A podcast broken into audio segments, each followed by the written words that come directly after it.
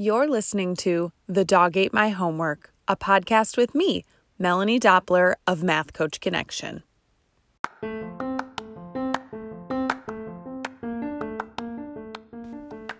Hey everyone, I hope you're having a great day.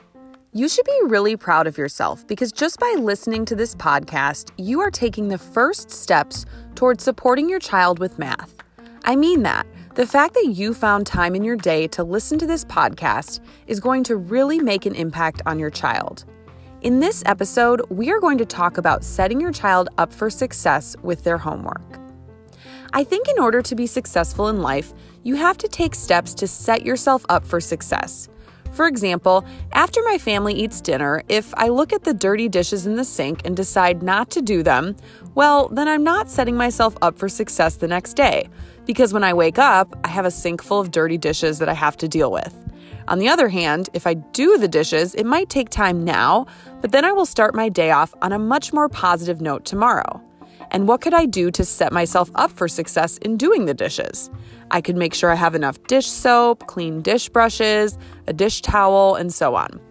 Maybe I could put some music on to motivate myself. Taking little steps to make sure I can be successful in doing the dishes is a small example of how we can set ourselves up for success on a daily basis. So, to set our kids up for success on homework, which ultimately sets them up to be successful mathematicians, and sets your family up for success with a positive night without homework drama, there are three things that are very important. The first is time, setting time aside for homework.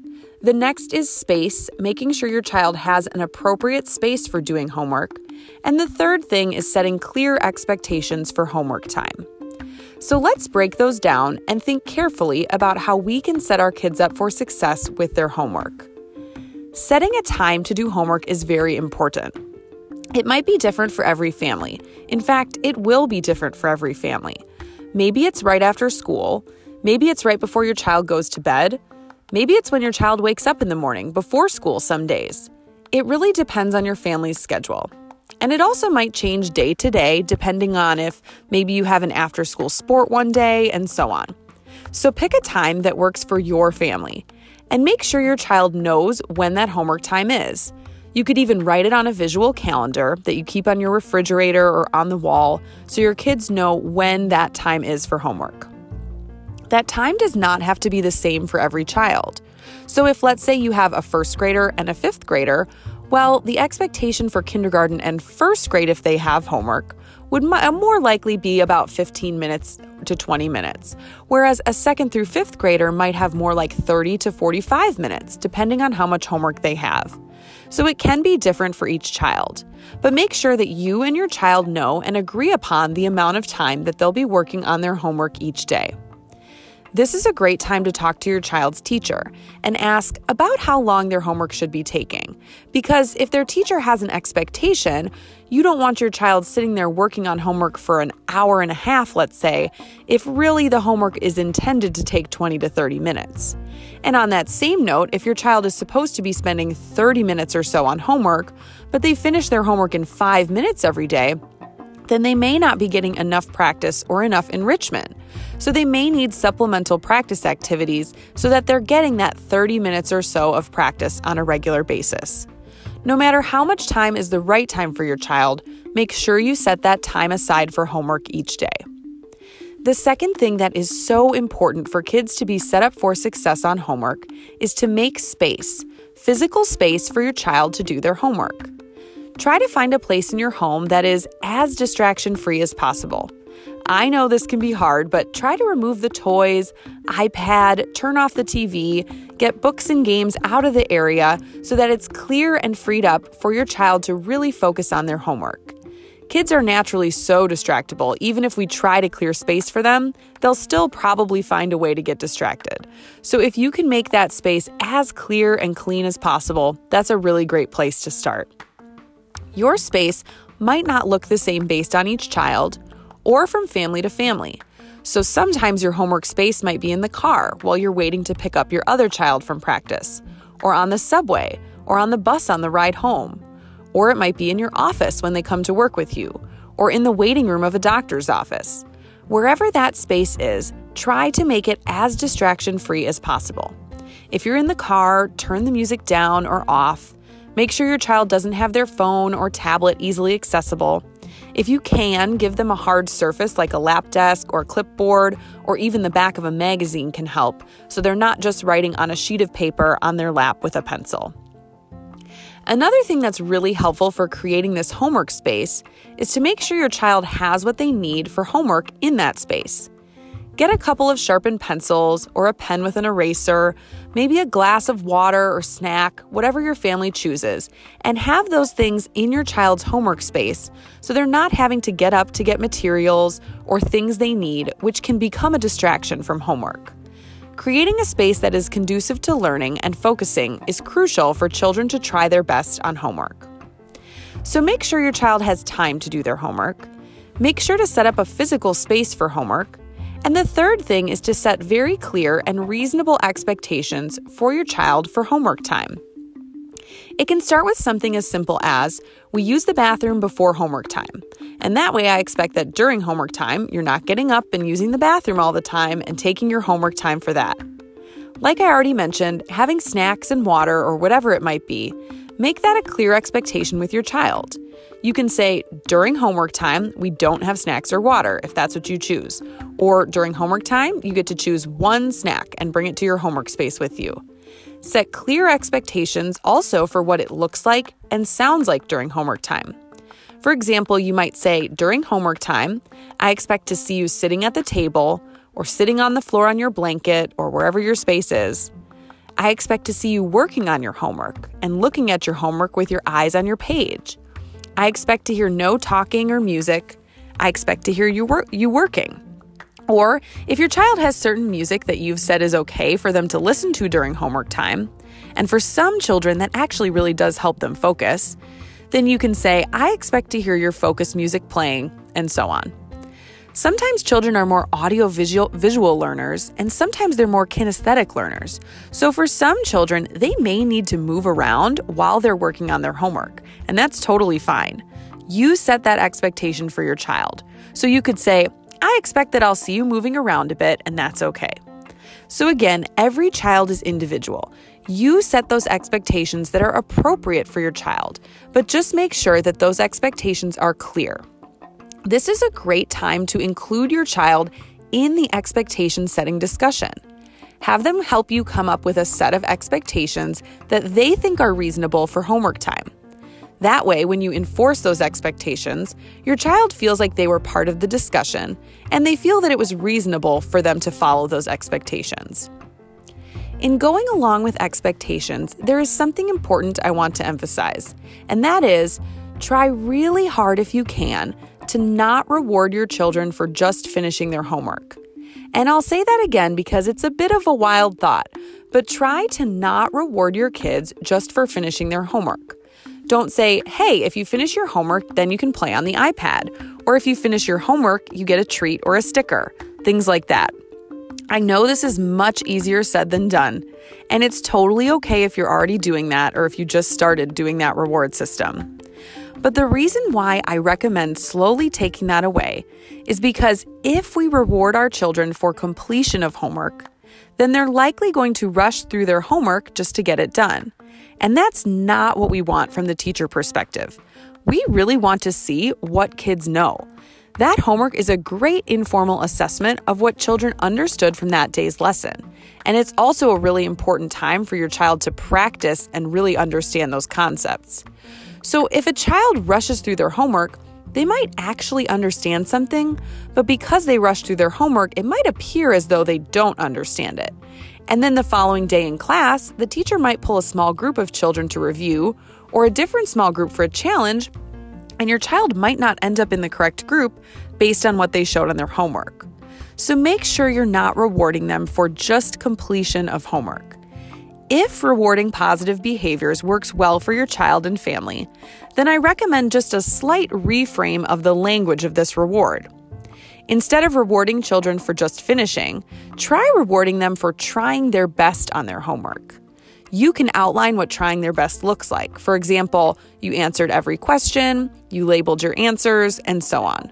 Trying your best is a term that looks very different for every child, so you can outline with your own child what trying their best looks like, and then reward them if they tried their best. I don't recommend hovering over your child's shoulder or making sure their answers are correct. That's not the goal. The goal is for your child to build those independent problem solving skills and show what they know on their homework, and to build understanding as they practice those concepts learned at school. A quick check in at the end of homework time, or when they feel like they're finished, where your child can show you one of the problems they solved and explain how they solved it, is a great way to check their work to see if they tried their best. This is also a great suggestion if your child does their homework at an after school program.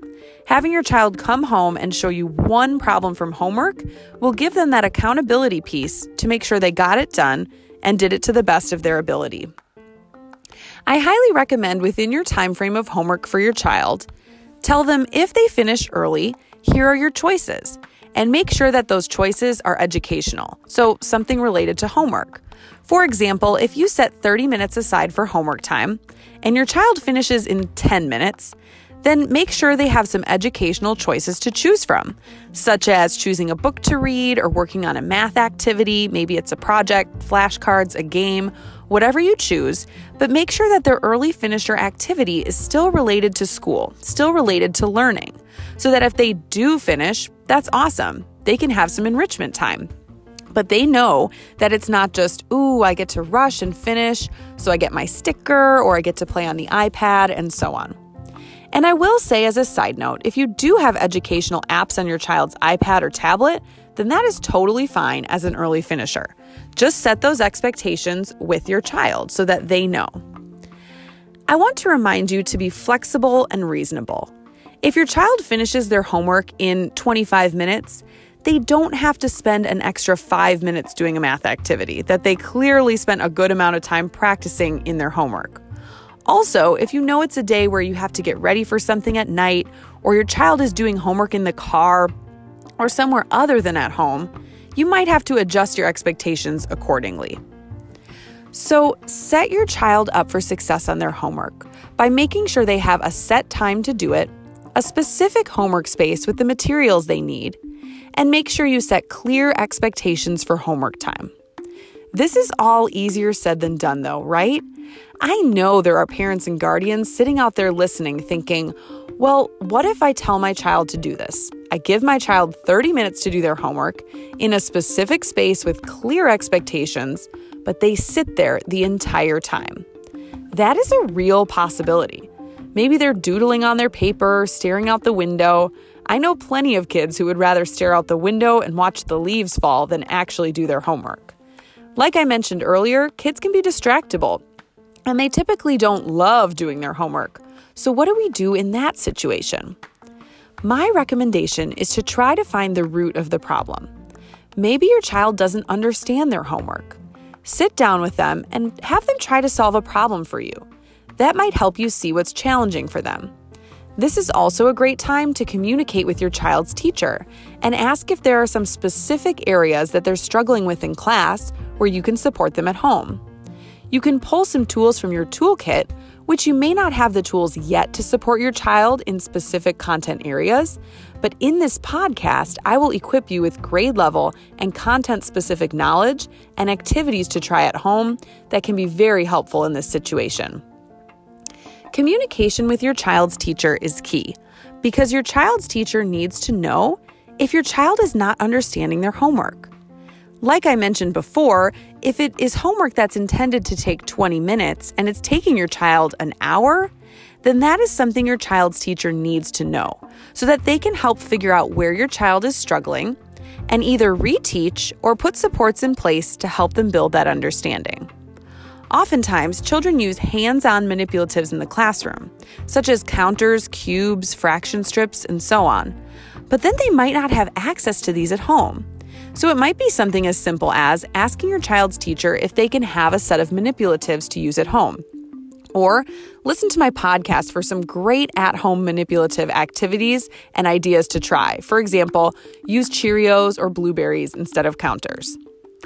If your child appears to understand the content of the homework, but is just refusing to do their homework, then a good strategy is to set small goals.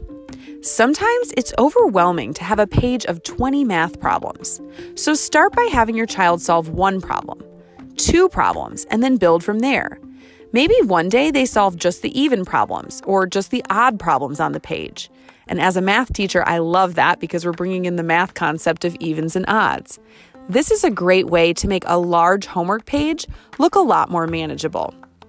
Another strategy is to just use a blank sheet of paper to cover up the entire page except for one problem, and then slide that page down as your child completes problems. This makes a large homework page feel less overwhelming. And if you want, your child can use that extra sheet of paper to show their work and solve the problems.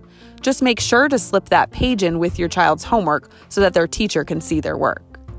This shouldn't be a long term situation but it should help to bridge the gap between not doing any problems on homework and being able to try their best to complete their homework. But again, communicate with your child's teacher so that you are on the same page about their goals.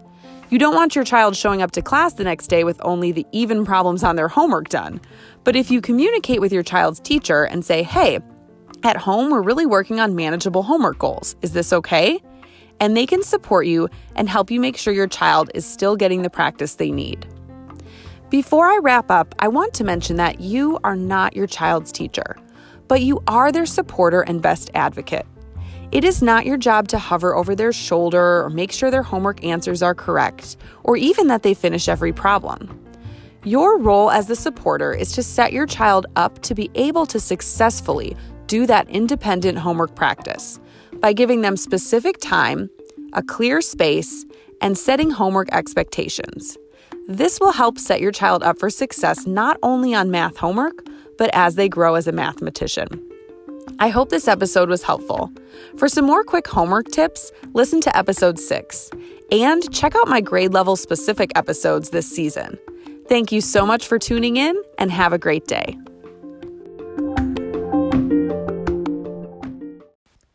Thank you so much for tuning in to The Dog Ate My Homework.